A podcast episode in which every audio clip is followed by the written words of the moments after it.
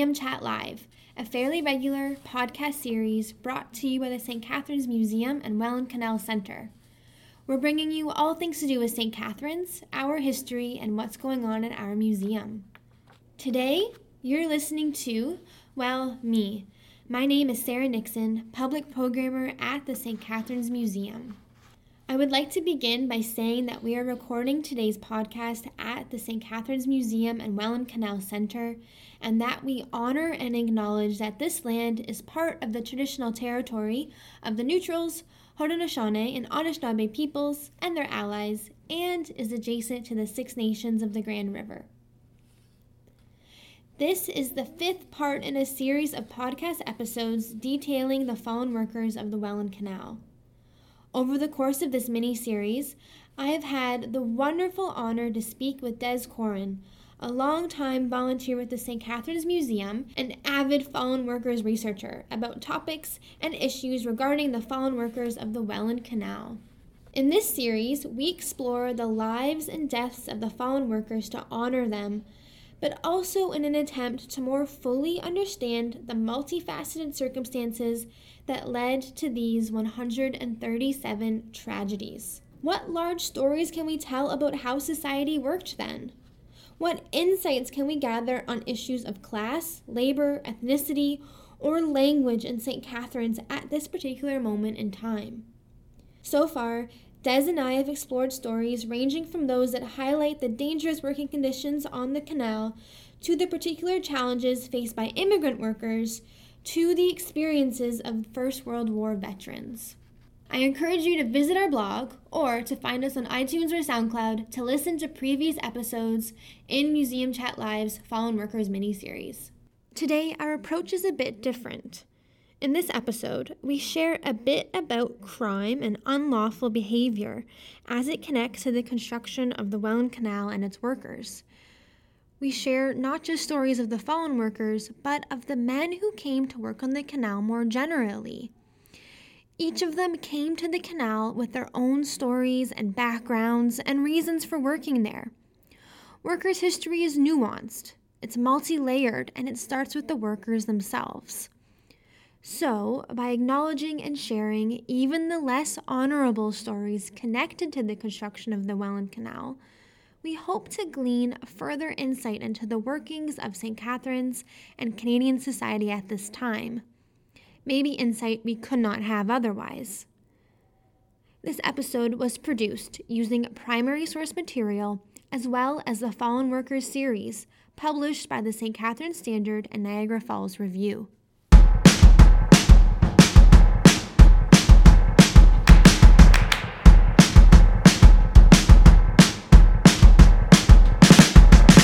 Let's begin with the story of Andrew Harkness of Belfast. This is a story that has many twists and turns. Andrew was born in Belfast in 1889. Though there's not much written of his family, we know he married a woman named Edith Irvine in 1920, and he worked as a blacksmith. He eventually opened his own blacksmith shop where he was able to employ an assistant. Belfast at the time was at the center of the Troubles in Northern Ireland. In fact, his oldest brother, James, was the victim of a shooting in March 1992. He was out shopping with his wife when he was shot in the abdomen. He died the following day from his wound. James was but one of five incidents that day that involved a bombing and shootings of civilians and a soldier. His brother's murder was only the beginning of Andrew's perils. The Northern Whig and Belfast Post described a bankruptcy case in the March 25, 1925 paper, in which a warrant for the arrest was issued for Andrew Harkness. The newspaper reported that the bankrupt's wife had not seen her husband since March 12th. She also reported that her husband had gone away on a previous occasion but that she had not had any knowledge of her husband's financial difficulties. Notwithstanding his legal troubles, Harkness had already fled the country and had sailed for Canada aboard the Saturnia on March 14, 1925. Harkness took up residence in Canada and by early 1928 was living in Welland. He found work on the Welland Ship Canal construction and, after just five weeks on the job, died tragically after accidentally falling into a sinkhole. What follows is an article published in the Larne Times, a newspaper in Northern Ireland, detailing the circumstances of Andrew Harkness's death. Larne Times, March 17, 1928. Ulsterman drowned. Tragedy in Canadian tunnel. News has been received of the death at Welland, Ontario, of Mr. Andrew Harkness, formerly of Gertrude Street, Belfast, and whose wife and family at present reside at 27 Mark Street, Newtownards. The late Mr. Harkness, who was a farrier by trade, went to Canada four years ago. He had for about six weeks been employed at the Welland Ship Canal, and was at his work on the morning of the 17th of February when the attack happened. It appears that he was traversing a lock tunnel, and in the darkness failed to notice a waterhole which was 25 feet deep. He was not missed for about half an hour, and was dead when he was taken from the water. He was for 11 years a member of the Crossel Masonic Lodge 132, which meets at Newtownards Road, Belfast, and there was a large attendance of the Welland Brethren at the funeral, which took place under Masonic rites on the 20th of February. Merritt and Copestone lodges were represented. Des, to begin, could you talk a bit about what we know about Harkness's life here in Niagara? William Harkness, we already noted, was born in 1889. He came here 1825. Uh, he was a, by trade an iron worker, although he's listed as a bolt man. We know that he worked for the Steel Gates Company as a member of a riveter team. It was a four man group. The heater, he heated the rivet.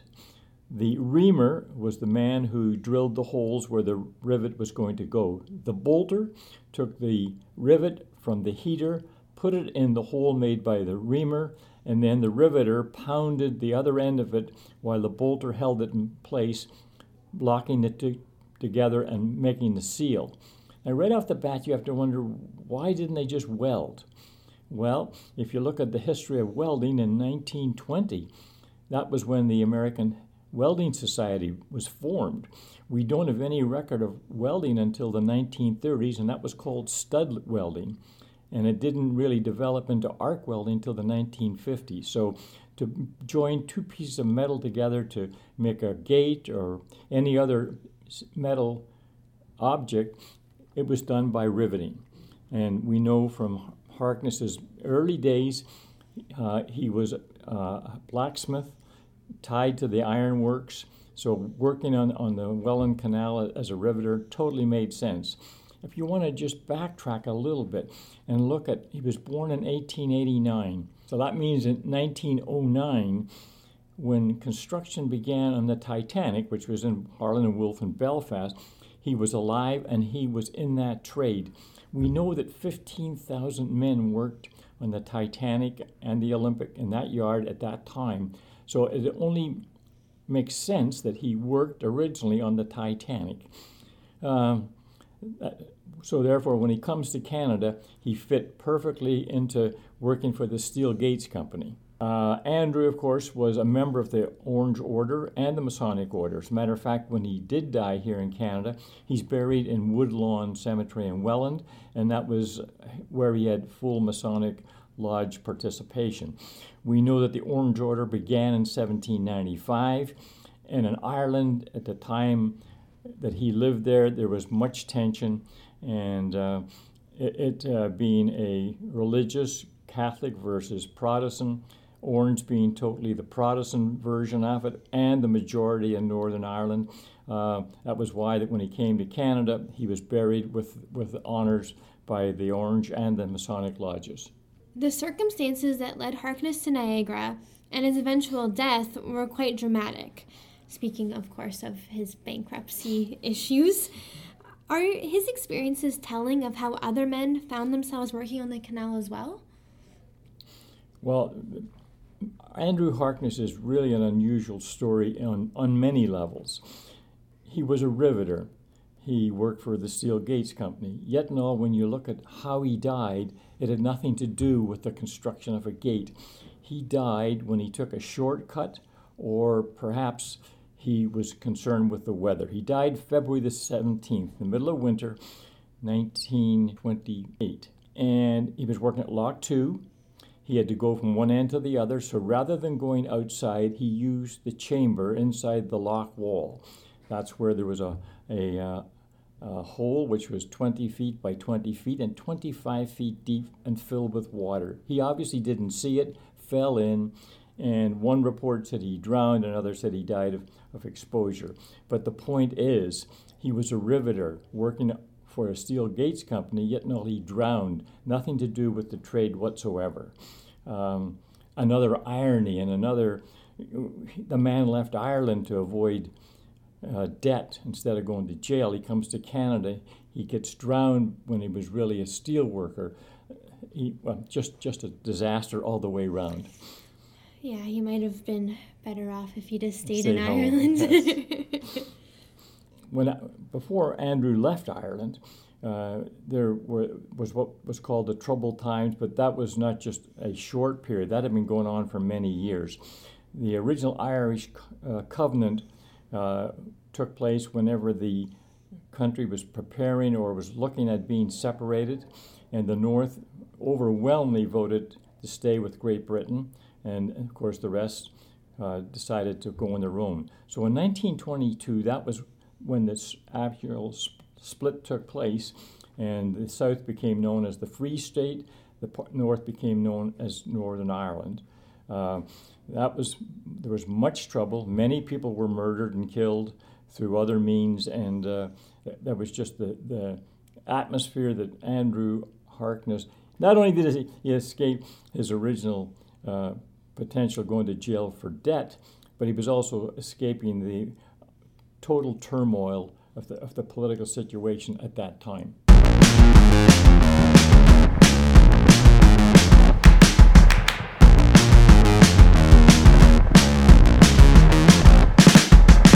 As I learn more about the experiences of the fallen workers and of the men who worked to construct the Welland Canal in general, I am struck by the amount of hardship so many endured in their lives leading up to their work on the canal.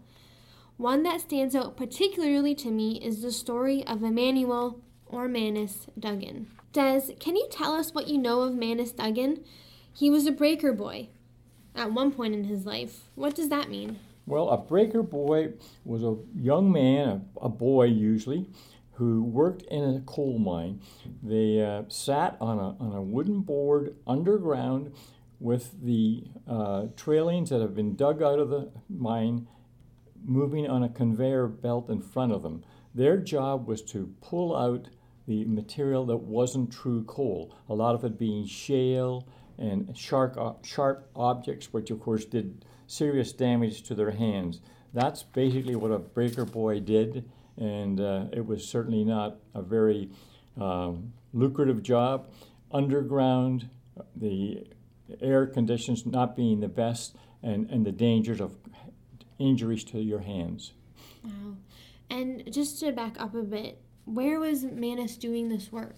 Uh, Pennsylvania. So you started in Pennsylvania. Later, he was convicted of larceny and spent two years in western Pennsylvania Penitentiary before arriving in Canada July 2, 1924. So, what you're saying then is Duggan came to Canada and came to work on the Welland Canal with a criminal record. Would there have been any screening or criminal record checks done before hiring? If we go back in time, uh, there were no uh, restrictions as far as that. We, go, we know today of crossing the border, the uh, protocol that has to be followed and, and the legality of, of coming into any country. Back in the day, there was that did not exist, not only for the government, but for also for the companies who hired these people. So Manus came to Canada without any anyone even being aware of his earlier conviction. Hmm, interesting. Upon admission to the Western Penitentiary in Pennsylvania, Duggan's physical description was recorded to include scars and mashed fingers on his hand. This was possibly from his difficult days as a breaker boy. I also imagine that this would have affected his work on the Welland Canal. Des, what can you tell us about the fate of Manus Duggan? Well, almost like Andrew Harkness, uh, Manus Duggan had was in the wrong place at the wrong time. When he came here and started work on the 3rd of July, which was the, day after he crossed the border, he uh, was listed as a laborer working at Lock 3, pouring cement into the wall. He was on a railroad derrick with a chute where the cement went into the wall. The chute became jammed. They were trying to take the chute off to unclog it whenever the stability of the car came into question. There was actually three men on, on the railroad car at the time. Two jumped off the safety, and Manus fell to his death right here at Lock 3. Oh my goodness. Manus Duggan did seem to have an incredibly difficult life. He came to Canada to work on the Welland Canal construction in hopes of starting a new, more prosperous life. Andrew Harkness, too, found his way to the canal to, for a fresh start. Both made attempts to put their hardships behind them, and the decision to leave the, the lives they knew could not have been easy. I think especially of Andrew Harkness, who left his wife and four children. I often wonder did he have regrets? Sadly, he would have never had closure or an opportunity to make peace with his family. They were still in Northern Ireland when he died on the canal.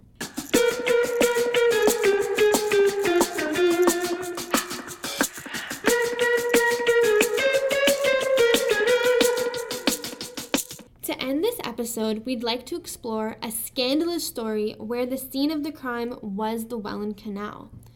Though this story is not connected with the fallen workers, it does offer us a glimpse into the working conditions and culture of the canal.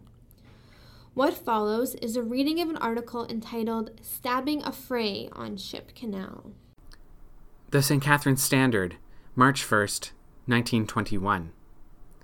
Stabbing a fray on the Ship Canal. Two brothers in hospital at Homer as a result.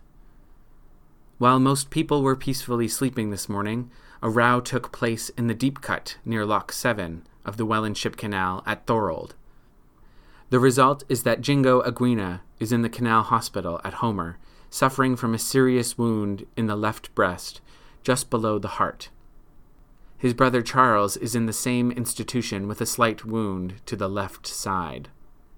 The police are searching for Severio Metto, who is described as Italian, about 30 years of age, with a heavy mustache and of muscular stature. Very little is known of the incident which took place about four o'clock in the morning under the bridge at Peter Street.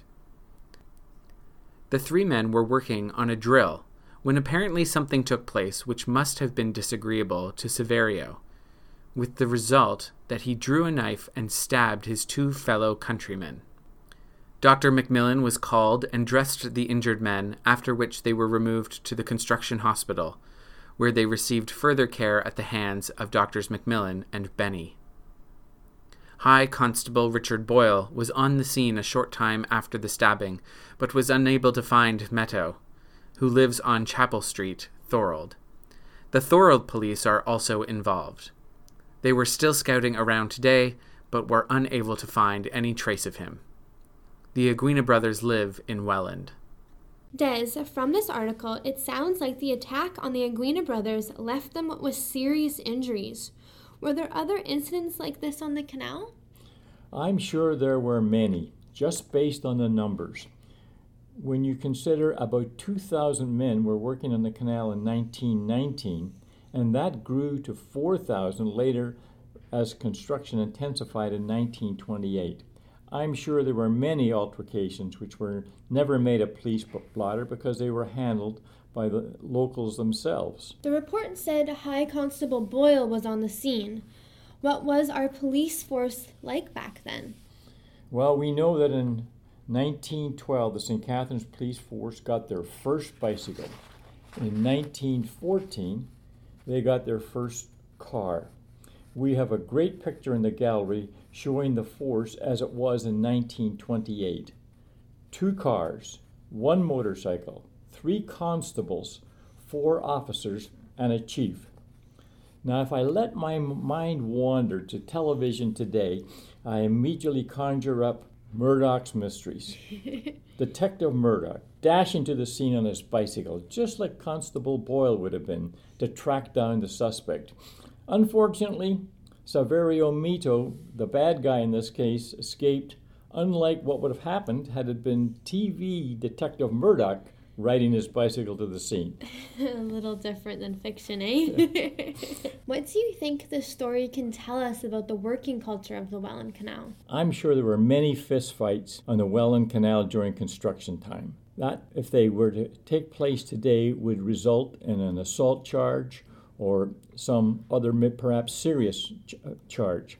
Petty thefts were, I'm sure, commonplace, and they would would have been settled by the owners themselves, taken back their property.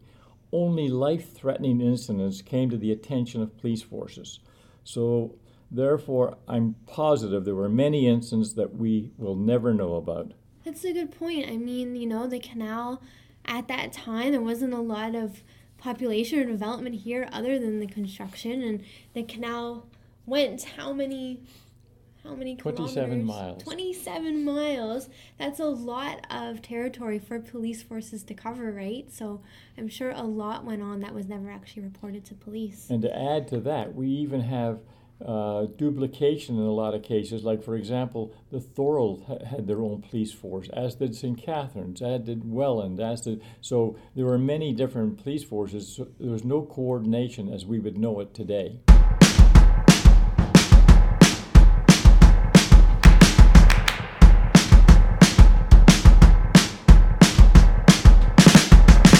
The stories we shared today are important.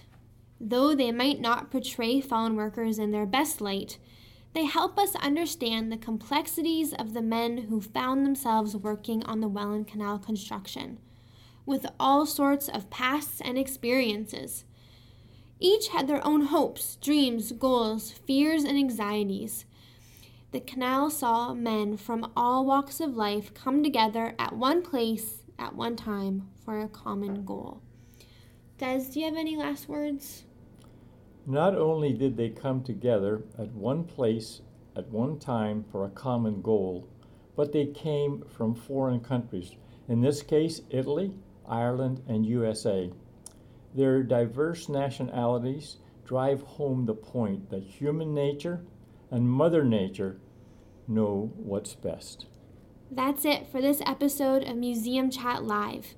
This podcast was produced by Sarah Nixon, with special thanks to Des Corin for sharing his research and knowledge. Museum Chat Live is brought to you by the St. Catharines Museum and Welland Canal Center and the City of St. Catharines.